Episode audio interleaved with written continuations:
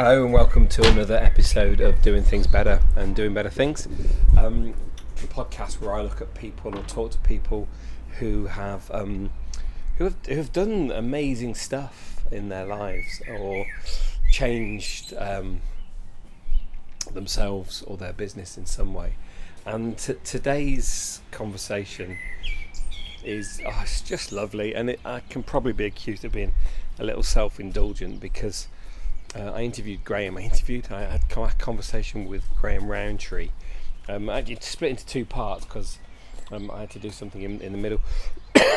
and I grew up with Graham. Graham, as I say in this, was two years younger than me, but always appeared to be in the same rugby team as me. Lived in the same village, and um, from you know being one of the one of the the people I played rugby with, and was always around my house. Was one of my brother's best mates. Um, he went on to play rugby for Leicester Tigers, then England, then the Lions. Then he coached um, Tigers or, or the Tigers youth team. Then he coached England under two managers. Then he coached Harlequins. Now he's coach of um, Georgia, the country rather than the US state. And um, it was absolutely just joyous to sit down and, and have a conversation with him and to to reminisce a little bit. I was good. I was never ever in his league, um, and I really enjoyed today's conversation actually. Um, so apologies, it gets quite long. It's I think it's over an hour, um, or around an hour. Um, and it's quite self-indulgent in as much as we share a childhood, but there's also some really, really nice insights in there. So um, listen up. Let me know what you think. Thank you. So um, I'm sat in um, I'm sat in my sitting room actually with an old school friend um, called Graham Rowntree, and Graham, although two years younger than me, was always in the same rugby team as me. He was always two years better than he should have been and, and he ended up being like 20 years better than he should have been. So, Graham, um, tell me about yourself. Two years better than I should have been, then 20 years better than I should have been. No one's ever said that about me before. I'm not sure about that. Um, tell me about myself. What do you want to know? Anything. What about tell me? Tell me how you like to be known. Um, good lord. Um, I am. I like. I like a laugh. I like the crack. I like the banter part of how I work. I'm a rugby coach, as you know. I like banter with the lads. I like winding them up. I like them to walk into a meeting, a presentation, review, whatever it is, in a meeting and not know what I'm going to say, or indeed how I'm going to act. You, you got to keep you got to keep them thinking. You got to keep them thinking.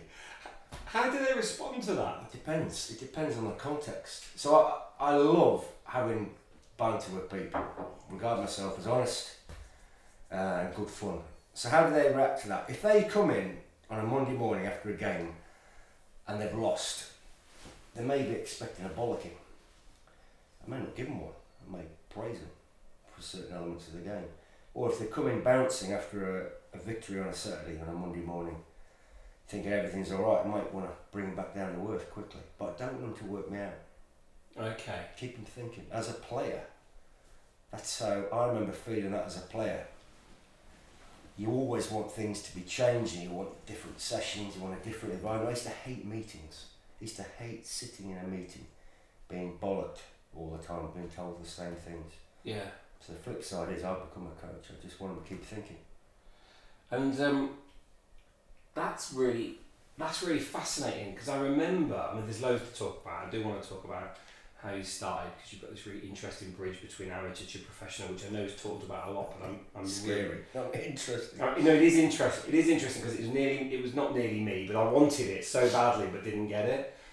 But I remember watching, um, oh fuck, what's it called? I remember watching the documentary that was released after the two thousand and three World Cup, and I remember watching um, a coach that I have not that much respect for, if I'm honest with you, a guy called Andy Robinson, run a meeting with the team, and it was like watching a bad version of The Office, with with him with a pointer and a PowerPoint thing, and I was really shocked at the level of meeting kind of etiquette that was happening.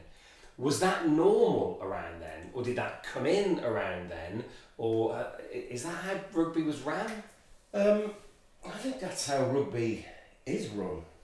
Um, sometimes it's just some coaches on some occasions. You just got to get through things. You've got to get the point across. But it depends on your coaching style, because guys take in information differently. If you keep hitting them with the same delivery, the same message, Yeah. they just turn off. You can see them physically just switching off. So you've got to keep them thinking, like intonation. I'm shouting at them. I suddenly call someone out. Yeah. I said, Tell us a story. What? Tell me a story. What you what you at the weekend? You've got to keep them thinking. Um, what you're just describing there, he's a good guy, Andy Robinson. What's he done to upset you? I don't know.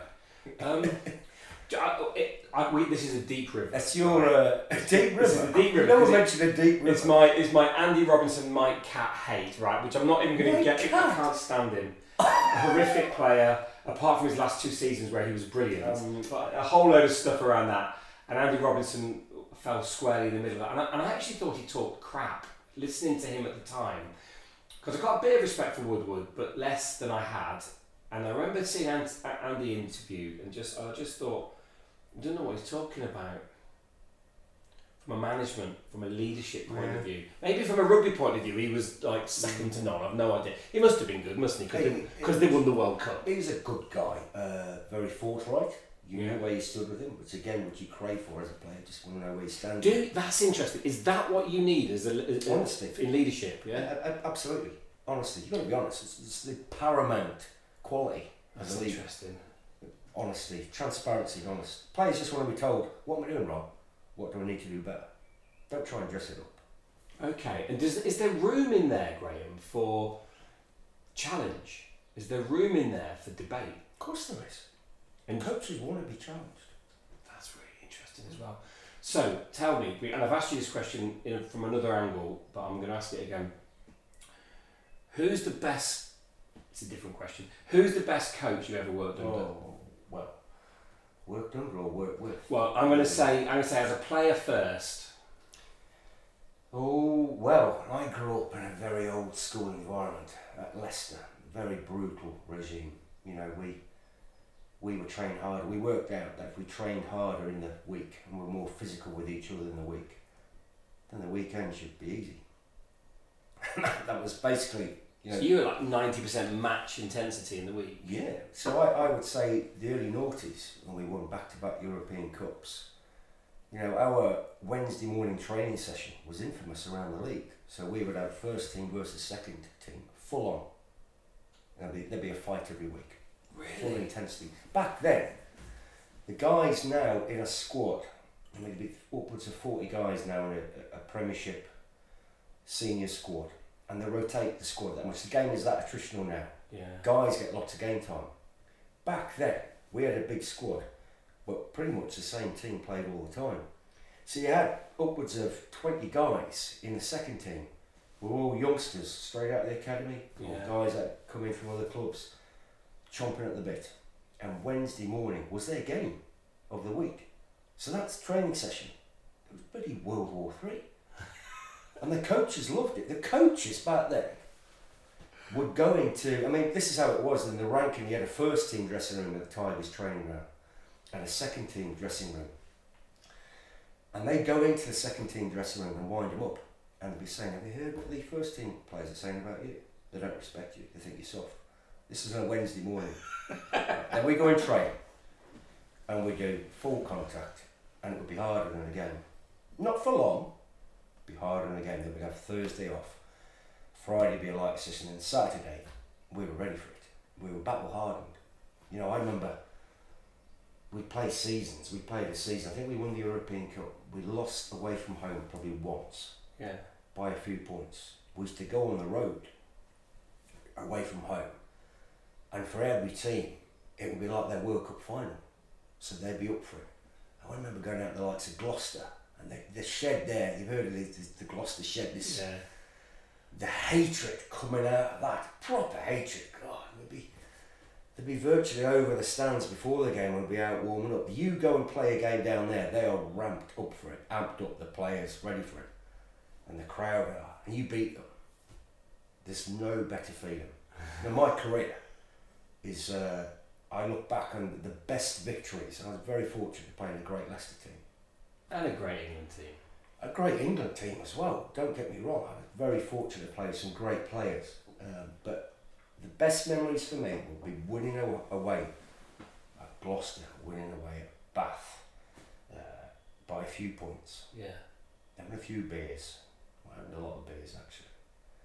Crazy bus journey home. And then you start again on Monday morning. That was, I mean, that, that that is in the amateur era and the pro era. They for me are the best memories. That's really interesting. That is. It was an astonishing Leicester team at that point. You are famously part one of the three in the ABC club and the ABC bar. It's a joy to go down there actually and see your pictures on the wall. Um, and I'll always remember Graham. I'll always remember training with you, and and I was good, but you were clearly better. And I'll always remember leaving the training pitch and getting walking back to meet my mum on the, for a lift back and turning back and seeing you still out there with uh, Dave Willits, you still training with Dave, and um, Because I hadn't trained as well, so I had to do extras. is that what it was? Probably, yeah. You say oh, I But was you- better. but I you- wasn't better. But than you put the time in, man. That's what I what But I I had to, Mark. I, you, you played in a position that required a certain degree of natural, uh, natural flair. yeah I didn't have any skill. I tell you what I was though throughout my career. You give me a job, I'd do it. Do Yeah. the best I could do. But I was always fit, you were right? And I was always ready. I, I use this expression a lot. So I like cycling. You're into cycling as well. You know, I was a domestique for the, the race winner. yeah E- e- even at that age, I, I very early worked out. I liked training as a teenager. I'd do extra running. Uh, got into weight training very early. Uh, parents took me everywhere around the country, fed me well. they were really good. Your folks, yeah, you know, Yeah. I've got so much to be grateful for. But I, I took that into my amateur, senior playing career. So I played amateur for the Tigers, then professional. And I tell the lads that now. It's a very simple game. Now rugby. There's there's a lot more things you've got to be good at than when we were playing. yeah But if you're fit, if you're doing everything to the best you can, there's so much advice. Eat this, lift this, do this and again. That's all the lads have to do now. yeah Then it's up to you. It's, you know, choose your attitude, get on with it. But I, I was fortunate to play with some great lads, and I just had to do my job well, be fit, strong, turn up. I knew my job, it was quite clear back then, it was easy back then compared to what a modern day prop has to do. And that's all I did. But yeah, but you, you, I think you're overly modest. I'm not, mate. You Honestly, were- I know enough about rugby. Okay. Well, I, I- I'm not going to challenge. I'm not going to challenge you on that because because I, I just I remember watching in awe. I remember going to watch an England match. You may not remember this. You might remember this. Um, I can't remember who we were seeing. We were up in the on the end stand at, at Twickenham, and um, you were warming up, running around the pitch you, with a couple of the lads.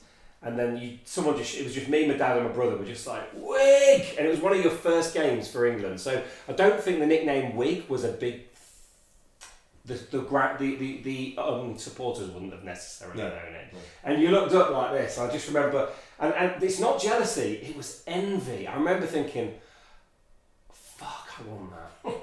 Fuck, I want that," and I was just not going to get it. And um, so I had this massive admiration for what you achieved, and I genuinely, I mean it when I say that I was amazed at the amount of hard work you put in. Like everything was crafted. It was. Have you ever read a prayer for Owen Meany, a book by John Irving? No. It's a great book, really worth a read. Everything in the book lines up. Everything lines up for him to do one thing. He just does one thing. I'm not going to spoil it for you, just in case you read it. Um, and I remember, I remember talking to you when you were doing your A levels, and you said, "I'm only going to do two or three. I can't remember. You did one less than everybody else." And I said, what, why are you doing that then? And you went, well, because that's all I need to do to stay in sixth form, and that frees me up to do my rugby. and I remember thinking, yeah, but you, you can't go to university. Because my head was not on rugby. My head was on going to university and being pretentious. Your head was like, you were so driven, Graham.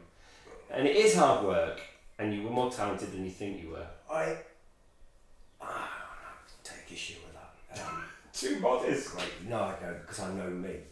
That was that's a bit of a regret of mine, not going to university. Is it? Yeah, just keep. He's, yeah, I say to, I'm going to say to my son now. He's, he's, he's in the Tigers Academy. Yeah, he's he in sixth form.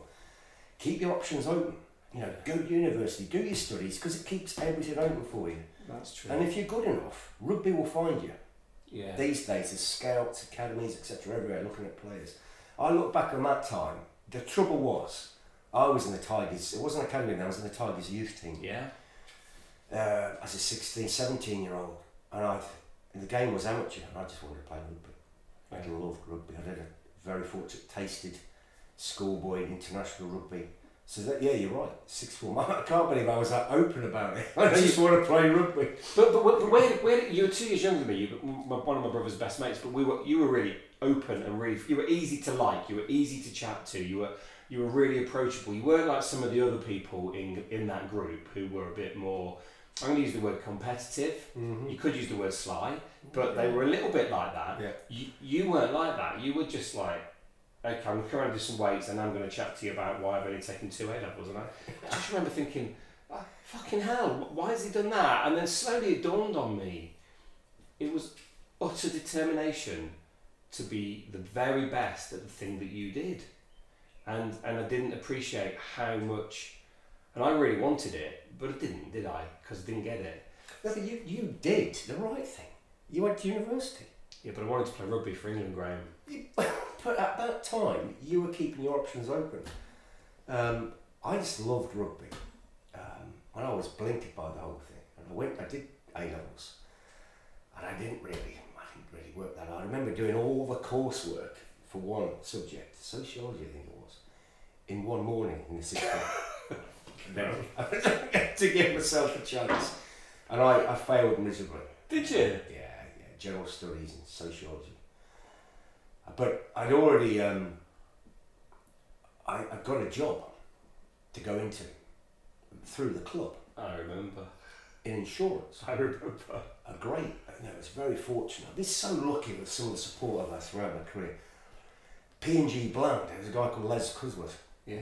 I know you used to play fly half. That's right. Yeah, bald as a coot, Yeah. but had an incredible sidestep Yeah. and could kick off both feet in an era when that wasn't actually normal. He was my boss. Was he? Yes, he, he, he, he he got me an interview at P&G Bland. Big, they supported the Tigers back then, one of their major sponsors.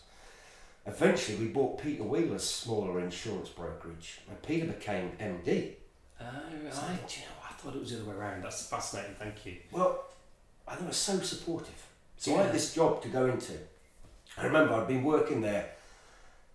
Uh, 1989. It would have been July 1989. I'd been working there a few weeks, and I made a huge mistake. You live and learn. I remember telling all these staff I've been working with. I was in the motor brokerage department. Yeah. I basically wrote cover notes and made cups of tea.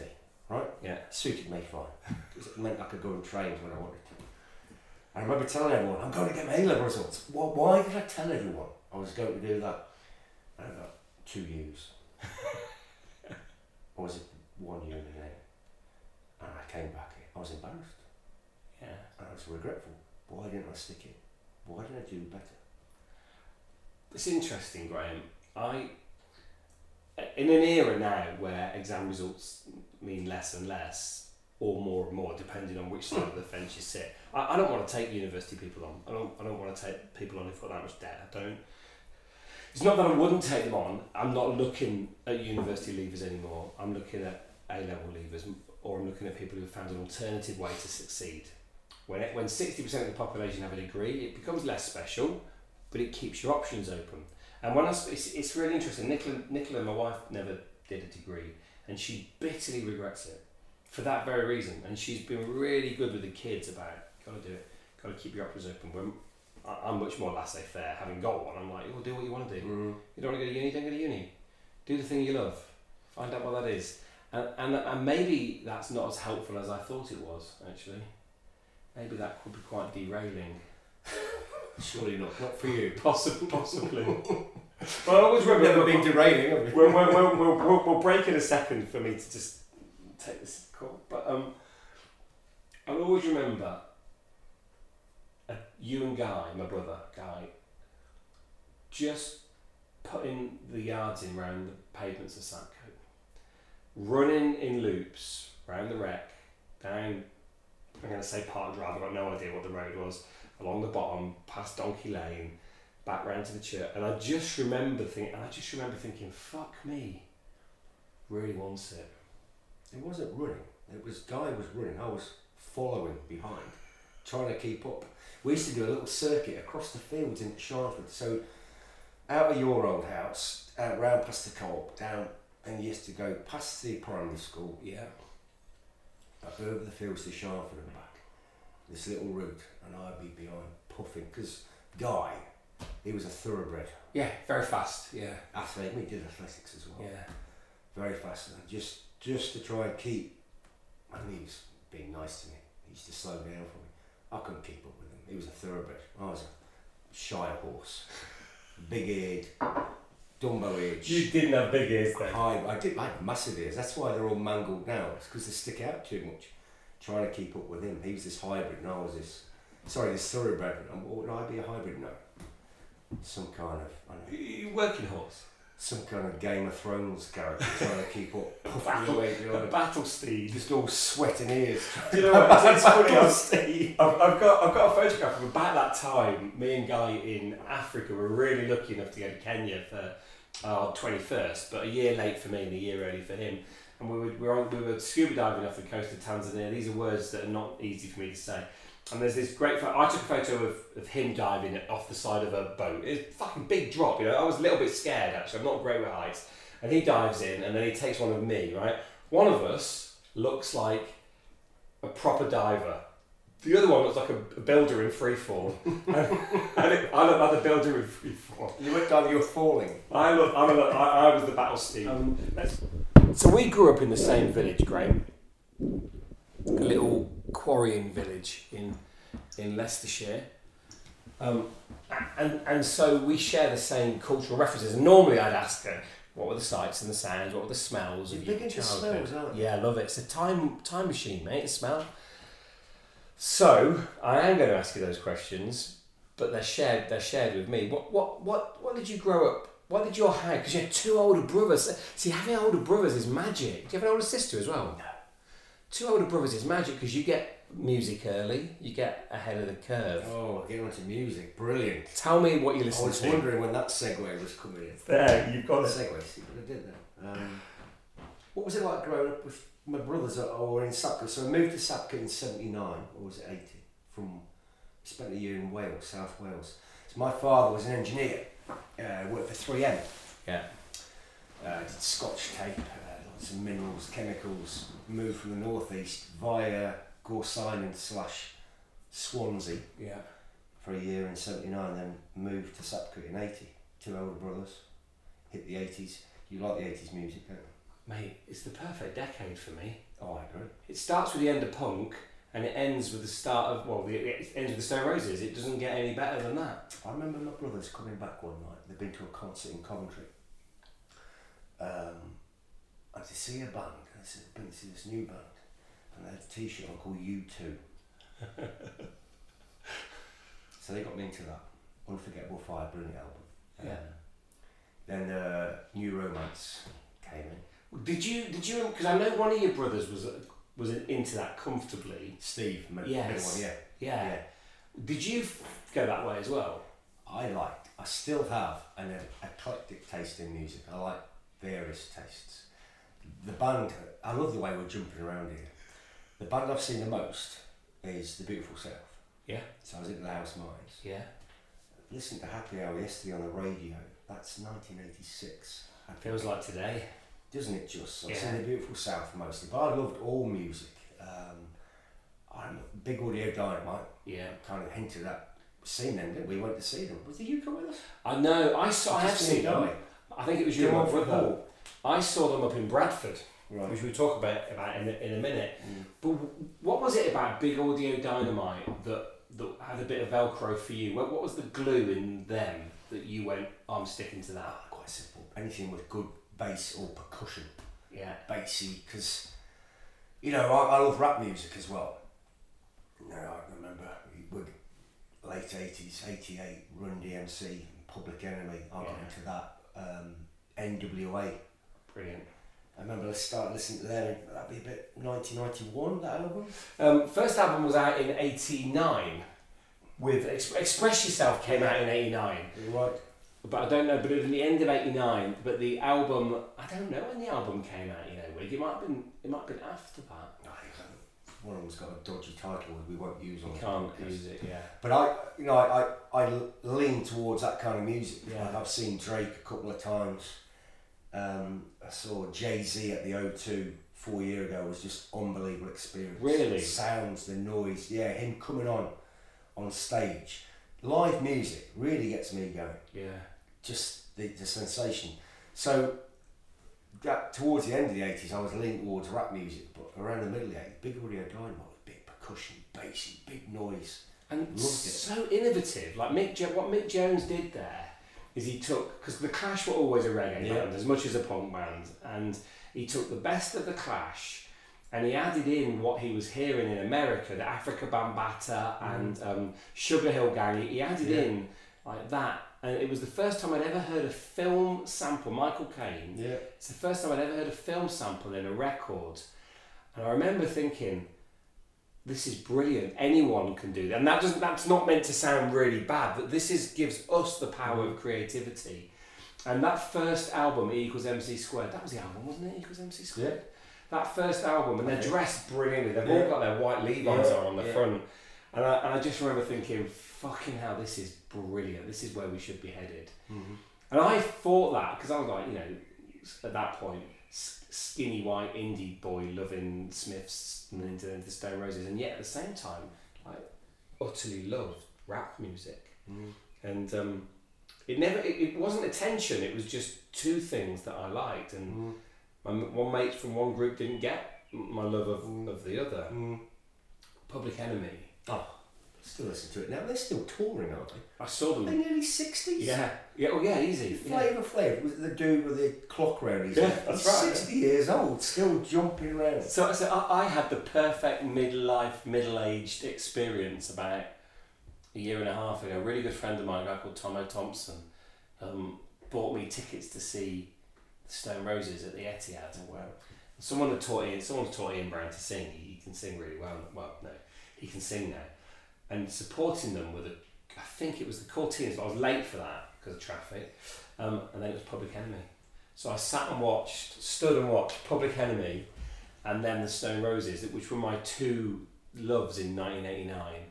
And um, I remember just thinking, there's going to be 60,000 people. I remember many people were in there, 40,000 people, all of which will be really sore tomorrow Mm. because it their place was jumping, and Public Enemy were were just brilliant. Utterly I'd love to see him live. I'd love to. I think they're touring this year as well. What are you listening to now? Oh wow, I was just thinking, what would the playlist be? Because it's all Spotify now, you can get what you want in seconds. Yeah. So my playlist is very eclectic. There'll be some Public Enemy on there, NWA on there. Um, I tell you, the band I listen to the most is uh, Radiohead. Yeah.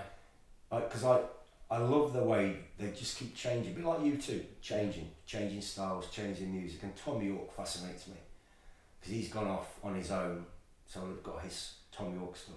So his, I, I remember his, what's what was his side project band called? There's, there's like Atoms for Peace, that one. which Brilliant. has got Flea from Oh, the Chili Peppers.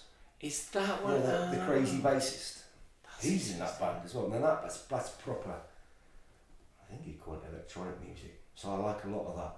I love Drake, uh, Kendrick Lamar. Yeah. And my kids are all into it now as well. Yeah. So I've grown up bad parenting this in the car, them listening to rap music, cursing, and they, Yeah. they've got to love it. So they've gone off and found music now. And I listen to their music, share That's every brilliant. playlist. But you know, I love music. And I, I, I'm, I'm a big, at the moment, I put a playlist out about every six weeks. I, I just do it for my own interest, but I share it anyway. And it's super eclectic. There's a little bit of Northern Soul, there's quite a lot of punk on there, and then there's an awful lot of grime on there. And grime is where my interest is. It's Yeah. fascinating right now. It's like the punk of today, or the punk of the last five years, frankly. Brilliant. And, I, and as soon as you're bored of music, well, frankly, I, I can't. It's the most important art form in my life. I love pictures, I love paintings, and I love my Banksy and stuff. But music is like the most important art form. I think I feel the same, but I never thought of it like that. The most important art form in my life, but If you I took, took all art away, you'd have to leave that. And the irony, of course, Wig, is I can't sing and I can't play anything. It's me, me, me neither. It's bad, isn't it? Yeah. It's bad. I DJ'd for a little bit. And I'm terrible at remembering lyrics. Like trying to sing along to a song, I'll get the words wrong. The kids take the nick out of me. I was going to say to you, my kids just shout at me now. You're an idiot. It's not that, Dad. He never said that. I'll always remember um, Stone Roses, I Want to Be Adored. Um, I couldn't afford to buy the record at the time, so I taped it off someone, so I didn't know what the lyrics were. And I thought it was I Want to Be a Dog. I thought it was, I thought it was some kind of homage to Iggy Pop and the Stooges. So I, I- for the first two or three weeks of having the album, I just sang it wrong. but it didn't matter. a bit of dog. It didn't exactly. It, out of tone. Dog. Have you heard his new album? No. It's really good. It's it's really lovely, and he's recorded it with. Um, he's got a couple of. He's got a couple of kids who play music, and they've played. That's this is Ian Brown. Ian Brown, yeah, they've played. The whole album is his kids and him. It's beautiful, and there's an amazing video. I can't remember what the track's called. Um, Was it Ian who sang um, Fear? yeah, F-E-A, that's that's yeah, chorus. yeah. It's lovely. That is.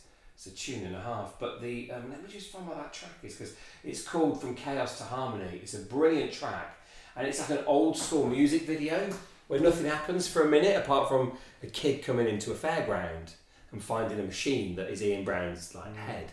Um, and it's, it's like a story. It's those old school music videos. It's it's absolutely brilliant actually. Um, so when you were getting ready for a match, right? Oh, we'll talk about Georgia in a minute. When you were getting ready for a match, um, what did you listen to? What was your pump up music? Well, nowadays, the changing room is pumping with music. Every team's got a stereo system. Um, but you still have a lot of guys with their own little headphones on in their own little world. So a lot of players now have their own playlist. that They pl- start listening to at a certain time pretty much. Very methodical about it. I played in an era where no music in the dressing room. You weren't even allowed to smile in the dressing room. Um, Really? Yeah, it was very old school. Um, so we never had music. But towards the end of my career, I started listening. A playlist would have a bit of Metallica on there. Oh, I love It's a live album Brilliant. in um, San Francisco. Bit of Radiohead, bit of Run DMC. Um, You know? I, I was really lucky enough. I'm, I'm, I'm part of a group of maybe three or four people that are, that, that um, support two friends in running the Do Lectures. Do Lectures is like TED but based in Wales. David and Claire run it, and there's three or four of us that kind of just help compare and do stuff. And a few years ago, um, the Unplugged talk, the one that isn't recorded, was Will Greenwood from Radiohead. And um, there's a Will Greenwood in Radiohead. I think is it Will Greenwood? Greenwood. It is Greenwood, isn't it? Bass player. Not Will Greenwood, the flabby centre. Flabby. He's not. I, That's actually, harsh. I, re- I actually really liked. I actually really rated Will Greenwood. Let me just check. I got the, the name It's right. a great bloke. Greenwood. There's a Um, pair of brothers in radio, isn't it? yeah, it's, it's one of them. Yeah. Greenwood Radio. Maybe I got the name wrong, mate. I'll be honest because I um. Uh, Jonathan Richard Guy Greenwood. It wasn't him. Was it Jonny Greenwood? It was the other one. Thom Yorke had a bar. Colin. Colin Greenwood. Right. And he did a talk um, about. It was essentially about how the creative process worked within Radiohead. Now they're not my band, right? I, I really think they're amazing, but they're never on my top ten bands. I listen to them and I think, fucking hell, they're really good. But they're, they're not any. I much prefer Atoms for Peace. They're not anywhere I gravitate to for, for, for pleasure. But if it comes on, a bit like Muse, if it comes on the radio, I think, fucking hell, they're good. So I, I, didn't, I didn't introduce them. I got Dave. They're his favourite band. He David runs the Do Lectures. Um, he introduced them, but but Colin was um, talking through how how he how they created music, and the beauty of it was he couldn't stand still. As he was talking, he didn't have a guitar with him. He didn't have a bass with him, but he did, and he was he was strumming and twanging, and it was really incredible to watch this passion, and and to be that passionate about one thing. I've not got that. You've got that. I've not got that. But he talked through how they recorded. It must be their last album, and it links us back to Public Enemy. So they all went away with samplers, hmm. and they just recorded stuff that they were listening to. and they all got together in like, someone's kitchen, and they, they put the samplers in, on the table, and they all pressed play. And then they, st- you know, they, stood, they stood around with their instruments and they were just jamming with the sample and recording it. And Colin played us what that sounded like, and it sounded like a cacophony. and then it, they played, he played it halfway through refinement, like two weeks later, and you could pick out the track, and then they played the final track, which we I can't remember which track it was.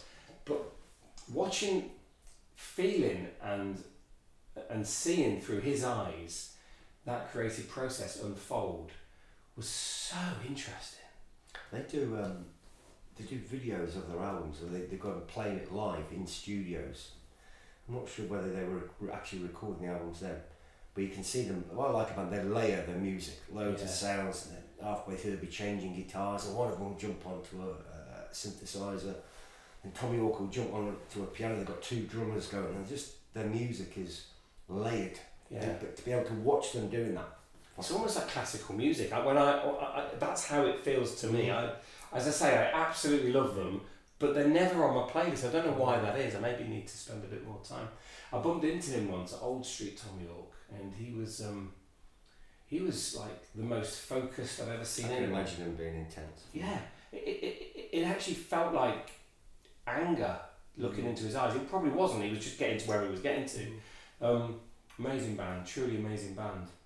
Um, so tell me, so right now you, because you were you were you were like you were the coach that kept coaching. So you you got into the England setup. I were. I were. It's not finished yet. Well, I've got a question about that. I don't know whether to do it on, on the audio or not, but we'll may, maybe come on to it in a minute. Ooh. You were with um, you you were you, you obviously went through with, with John with Jono. Mm. You were his forwards coach. Then when Lancaster came, you were his forwards Mhm. coach. And then there was a big a big change, right? And I always felt you should have stayed, That frankly. big change. But I'm we all got sacked. At that exactly what, A big change. exactly what you just said. I'm afraid there's going to be a big change in our lives. So, How did that feel, Graham? how did that feel? Well, thank you for bringing that up. Oh, I finished playing in 07, did a year at Leicester as a player coach, um, looked after the second team and the academy, assisted Richard Cockerill, then joined the RFU. I had eight great years there, great years as an academy coach. Uh, Brian Ashton, Martin Johnson, working with my old mate was brilliant. 2011 World Cup came and went, disappointing World Cup. Uh, John went, moved aside, left, wasn't for him, just didn't need the pressure. Was let down badly by uh, a lot of people. Let's not get into that. Yeah. I stayed, passionate about my coaching, stayed. Stuart came on board, gave him the head coach role after an interim period. Andy Farrell came and joined us, who's a great man, just a great, warm human being, Isn't he? It, comes across through the TV like that. but tough as tea. He's captain of Wigan in Great Britain at 18. Yeah. You know, he's, he did everything you remember. Someone asked him once, where were you when you found out you were going to be a dad for the first time? And he said, geography class. Is that the truth? Yes, I think it was geography or chemistry. No, he doesn't look like a chemist. It'd be geography. Um, he, he had Owen, young. Um, Did he? But know. he's a, a proper alpha male, born leader, inspirer, great talker, but warm to drink Yeah. with him, warm with the lads. So I got to work with him and Stuart. We had a disappointing World Cup in 2015, to say the least. Stuart went, Eddie came in, moved us aside because he wanted his own people. Yeah. No problem. Life goes on. It was a tough time. No, I, I can imagine it, but it looked like you took it well, actually. And um, and now you, I've got a question about the future, Mm. but that's going to depend on what Gatland does. I think Gatland does. Does it? oh, right. Do you reckon he'll go to England? Um, I would not rule it out because he's a great man and a great coach. I wouldn't rule it out. I, see, I think he will go, Mm. and I know who he really rates as his forwards coach. You. Ah, come on. I, I don't know about that. Do you reckon you'll get another bite? How? I don't know. You can't say never to anything in my world. Um, it depends. Depends on who else is available. Some great coaches out there. Yeah, there are. There's always a lot of coaches Yeah. out of work. I know that from my own experience. yeah. Um, So what's Georgia like? brilliant. So, like 2015, we all got sacked. I fell into a job at Harlequins very quickly. Did two years at Quins, which I loved. Yeah, great team. Trying to, but the commute was an issue. We had a disappointing season last year, which resulted in the boss going, and I just called time on it. I had a year to go on my contract. I thought I need to do something else. Yeah. So got out of that and fell into a, a job with Georgia. Uh, I'm contracted with them to the end of the World Cup and I love it. So I'm in Tbilisi when they're in competition period. Yeah. We just won the Tier 2 Six Nations where you travel around Europe. Not five star. You in hostels again? I like the five Do you star. remember that hotel. hostel we shared in? Was it Romania or was it Holland? Oh, I didn't do Holland. Uh, Romania it was Holland. It was Yeah, Holland. yeah. Well, we went to Cluj, Romania. Yeah. Um, yeah. uh, Krasnodar we beat Russia there. Great experiences, but they get on with stuff. You know, in modern rugby now, every team has a kit kit man and a kit van, Yeah. and the kit van goes ahead to the venue, and the, the kit man will put up shirts, layer everything nice, and the guys uh, on the bench for the guys, everything's there. Georgia, we, we don't have a kit van or a kit man. We all carry an extra bag. So we'll, we'll, leave, we'll leave our, our trade facility and I'll carry a bag which will, which will have all the shorts on. The head coach will carry a bag with his shirts on, but the whole squad divvy up all the extra kit between us and we take it with us. Do you? Did you? This is ridiculous. Is there something reassuring and pure about that? Is there something about that that makes you smile, or do you see it as uh, you you wish there was a kit a No, kit absolutely not. I, I, no, they have to continue being as organic as they are. grounded. Grounded. They, there's no sense of entitlement with these Georgian lads. That's brilliant. they get on with things. I mean, don't get me wrong, the forwards all play in France, Yeah. with top French clubs. When I'm not with Georgia in competition time, I'm in France. I was in Brive and Aurillac last week, going around seeing our guys who play in France, talking to the coaches, doing a bit of coaching. You know, some of them are on eye-watering money for top 14 clubs. That's the forwards. The backs play in Georgia in a pro league. Wow. Why the split? How, how, how can the backs haven't made it into the big money? It's simple. Um, the big men. So the Georgians are into wrestling or rugby. Right. So the better Georgian rugby players historically have been the forwards because they're bigger. And the French clubs are quite near to Tbilisi. Yeah. They just go and tap them up as at a young age, bring them over, play in France. It's been going on for years. That's really interesting. But as a collective, great men, humble, don't smile enough. The very humble culture, you can't swear at them because in their culture that's really bad. Really? Yes. God, I'd be fucked. I would. I'm such a swearer. Well, I, I was warned about that very early in my uh, tenure there. And I had to walk before I ran, getting to know them. You know, like in a team meeting, you can't show a video having a go at a guy in front of the rest of them. You don't do that. You do that one on one. Right. It's kind of how I operate anyway. But you can't swear at them unless you bloody mean it. Um, but they're, they're great men, humble. I, I spend a lot of time just trying to get their energy up because they're very dour as a, as a race. Never smile. Interesting. Yeah, but they're great to work with. So they're, they're like the Six Nations of Division Two. Is there an argument? Well, this is all in. All, this is all up for debate right now, isn't it? Within within within international rugby, that they should have re- seriously replaced Italy in the Six Nations. Whether it's viable, I, I don't know. Um, it's wrong that Italy every year should get a free a free pass and play in the Six Nations without ever winning. You know, and the money they get from it as a country, It's huge. as a sport. You know, the grassroots in Italy, the money that's pumped into it from the TV money is incredible. So they should be better value than they are. Yeah, I, I agree with that. Are we good enough to make that jump yet? I'm not so sure. Should we deserve the chance with a promotion and relegation system in and out of Six Nations? Maybe, Yeah. maybe. But I would hate to be the team going to Twickenham or going to the uh, Principality or going to the Stade de France and getting battered by 40, 50 points. That's not good for the development of Georgian rugby. No, it isn't. I agree with you entirely. Which was your favourite play? Which opposition when you were playing? Who did you really look forward to playing against? Which which country? I have a bit of a uh, relationship with France, and I love France. Um, from an early age, I used to play against them. Schoolboy, age grade rugby, uh, club rugby. You'd be in France, getting your head thumped, your eyes gouged, your testicles twisted. It was lovely. I was going to say, What it looks like you miss it. then afterwards you'd have a beer with them and everyone loved each other. But no, they're tough. It's a tough, a tough mentality in France. I like their attitude. Um, so I, I, it's one of the teams I've always played a lot against. Yeah. Really respect them. It's always a tough game. But there aren't any easy games. Well, apart from Italy, there aren't any easy games, are there anymore in the uh, in the Six Nations? No. Scotland, Scotland were unlucky this year. Well, look at that game, that second half against England. Incredible.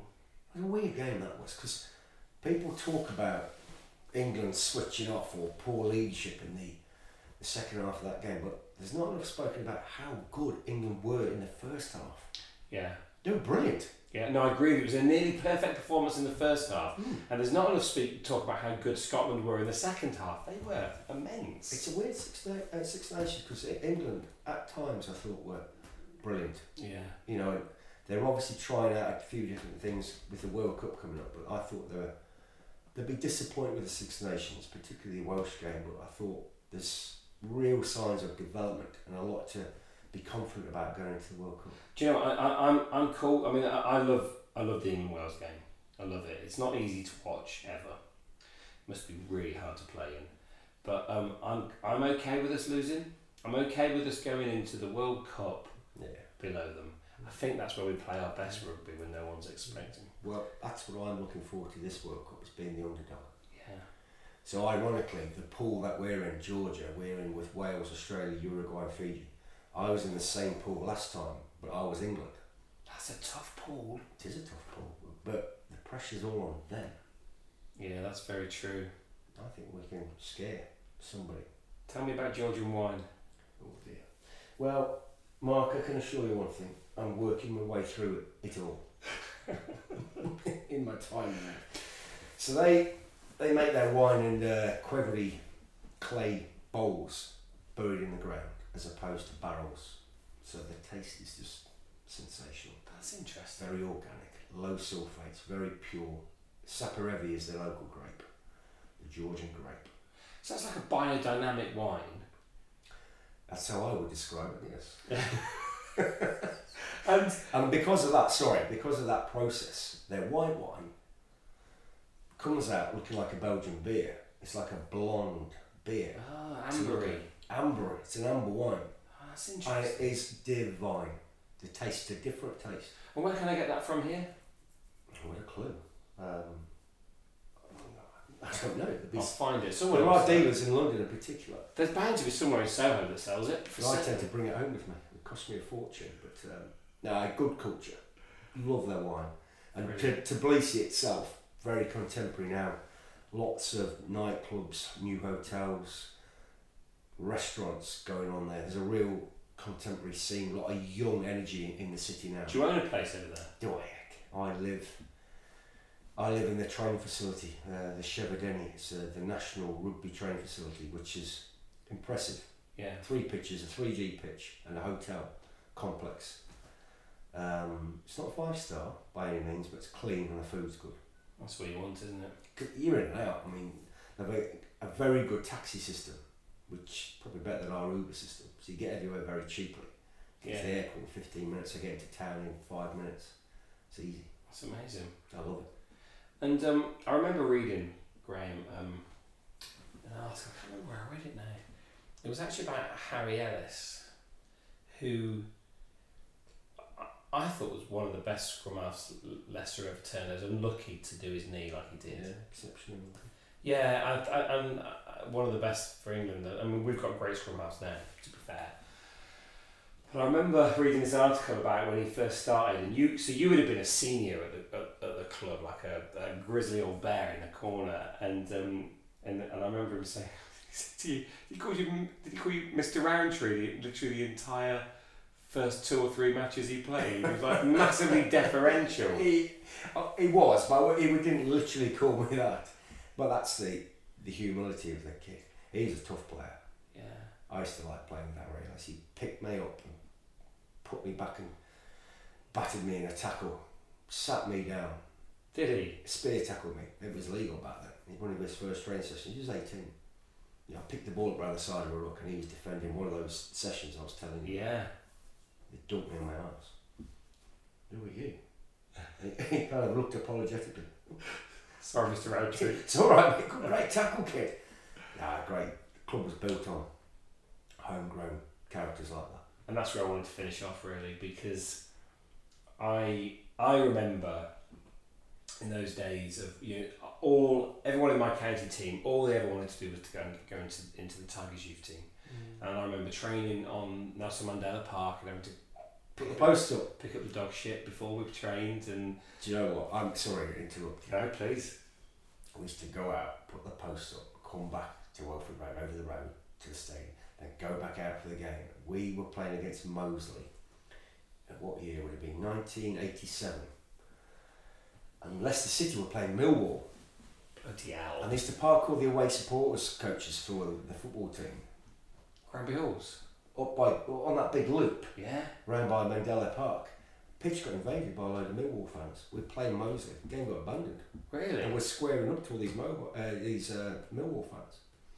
These all these seventeen year olds. And then they're come up for squaring up. I've never seen anything like it. Yes, I have. Mandela Park in the summer. They used to put the circus on there, yeah playing touch rugby, pre-season, and two camels joined in. Two two camels No one could catch them. That's brilliant.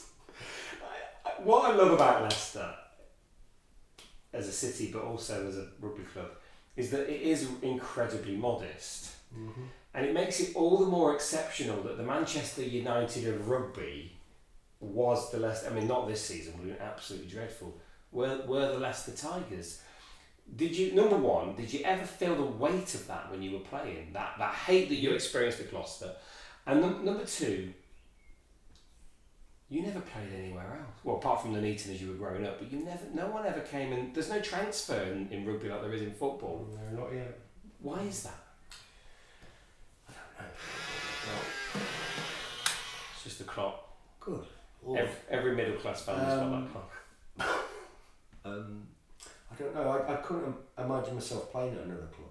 You know, I used to watch Tigers as a kid, and uh, I was playing for them Eton. I got head headhunted by them, scouted by them as a sixteen-year-old, and loved the place.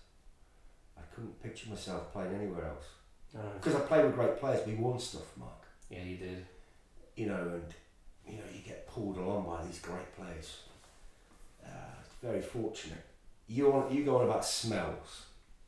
It's a great time machine. What was it? How, how you Yeah, it's a time machine. Yeah, time tunnel takes you straight there. It's it's interesting you were talking about that. I was listening to your podcast last, last week with Rob, Yeah.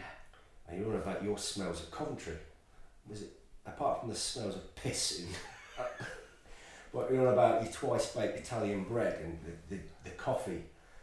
It's interesting. I look- think of Leicester, and I've been back there twice now as a visiting coach with Harlequins, which Yeah. is was a challenge. That must have been intense. Yeah. Yeah, you, you got enough to worry about just doing your job, coaching your visiting, coaching your team. But what struck me, what struck me was going back in just past the ABC bar, Yeah. opening the green doors into the changing room complex. I was hit by the smell of the place. hasn't changed. Hasn't it? Yeah, and it, it's a bit spooky. Really? Yeah. Did it make you sad or did it make you happy?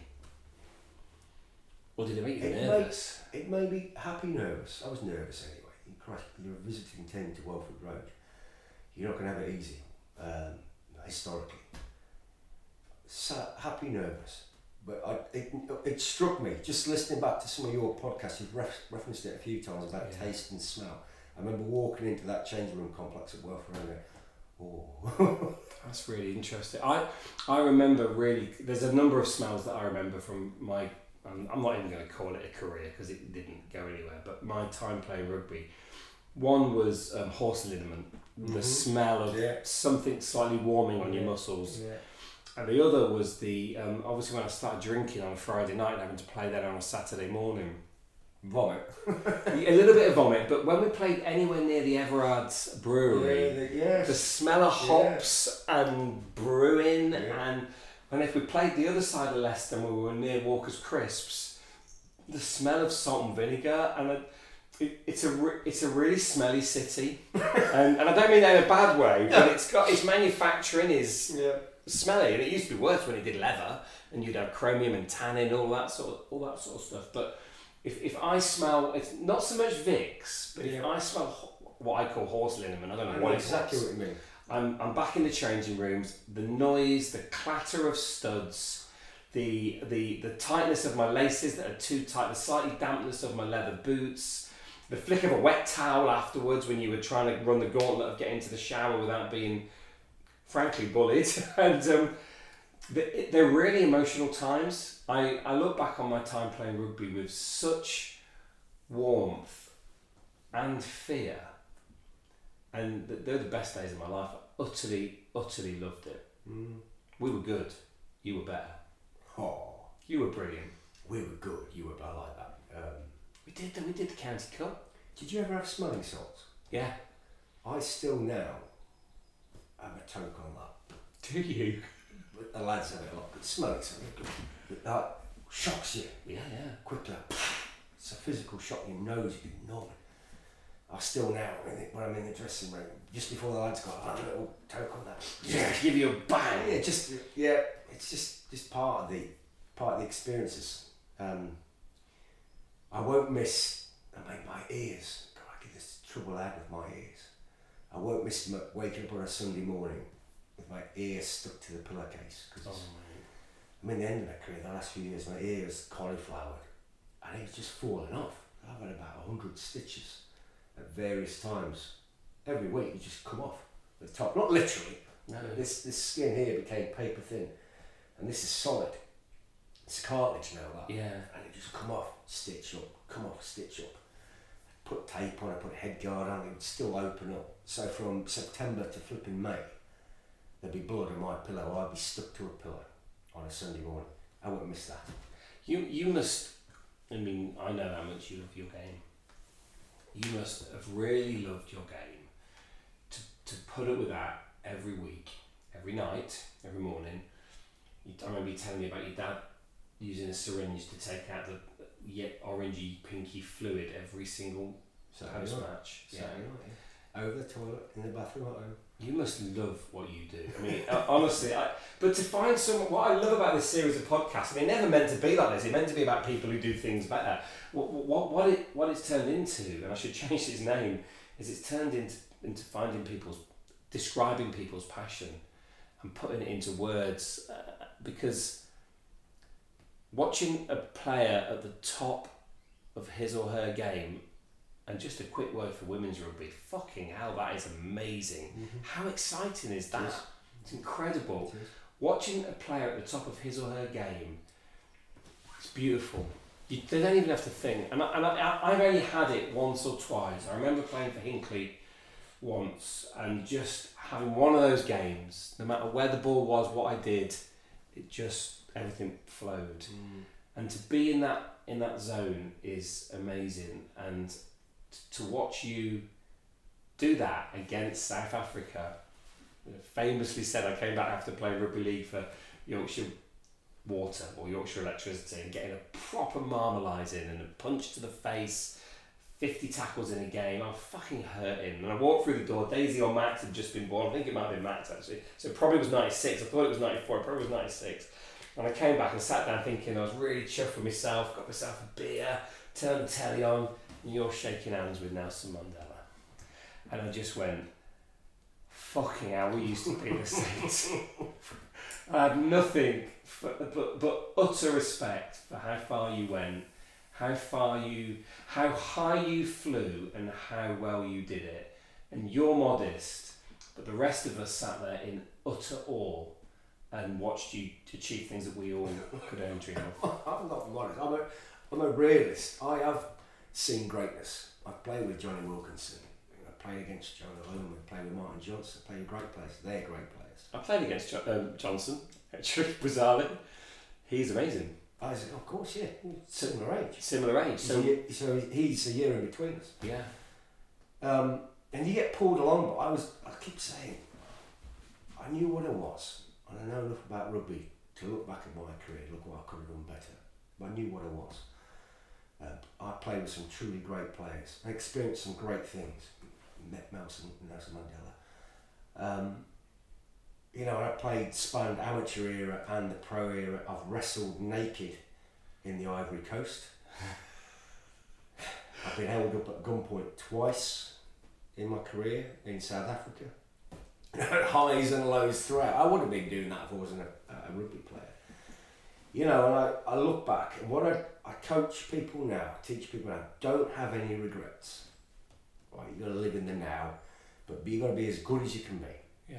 Strive to be that. You know that. I mean, look how successful you are. Um, be as good as you, because I have regrets as a player, and um, I don't want now to have any regrets when I finish what I'm doing now.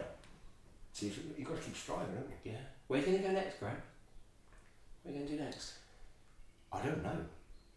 So I can't tell you what I'm going to do for October. I've got a couple of possibilities, which is slightly unnerving but quite exciting.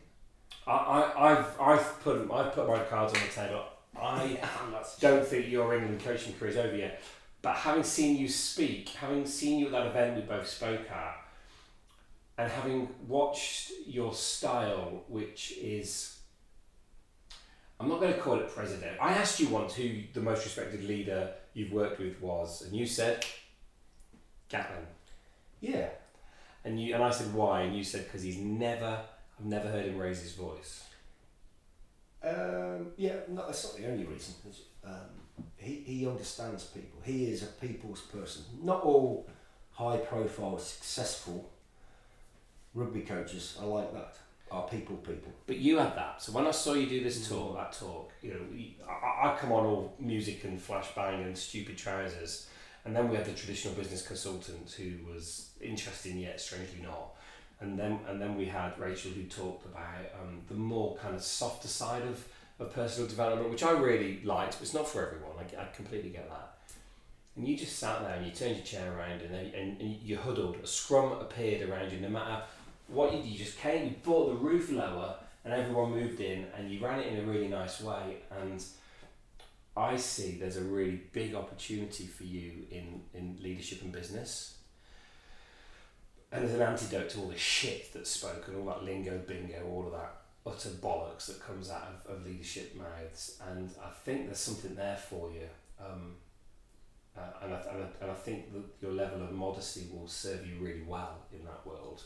We can talk. We can talk about that another time. But you know, Graham, we, we, we, we're done on this, and I've got two claim to fame. One was a new Blur before they were famous, and the other one was a new Graham Rowntree. when I was a kid. Oh, well, there is a Dave Rowntree in Blur, isn't there? There is, yeah, yeah. He plays drums, and he's the most. So modest. how did you know them? I was really lucky. I, I, I had this. In fact, I was lucky in lots of ways. This is a really beautiful story, and I forget I forget how beautiful it is. So at university, I did. I, opted for the placement year because I wanted to go and work. And I applied for all these great placements. I applied for one in Brighton. I applied for one in the Peak District. I applied for one in Camden, and I didn't get an, an interview. And, and it's interesting actually. The reason I didn't get an interview was because I put down that I used to play rugby and they, they were like they were really politically correct and they were like were some raucous. yeah they thought I was a twat. Not not realizing not realizing frankly that in Leicestershire when we How played wrong they were. exactly. But, but it was a working class sport where we when, when, when we grew up. And it, and it wasn't in the south of the country. It's a it's a public school. It's a private school sport.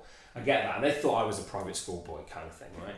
So I didn't get it. But my um, I didn't get the interview but my um, the school secretary knew who was being interviewed and knew they weren't right for the job.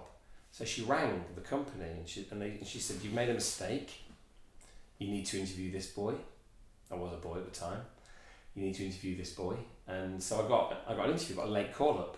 So I went down to this place in Camden and, um, and got the job and loved it. And it was the best thing I ever did. And me and Nick got together when I was working in London, even though we went to school together. We didn't know each other particularly well at school.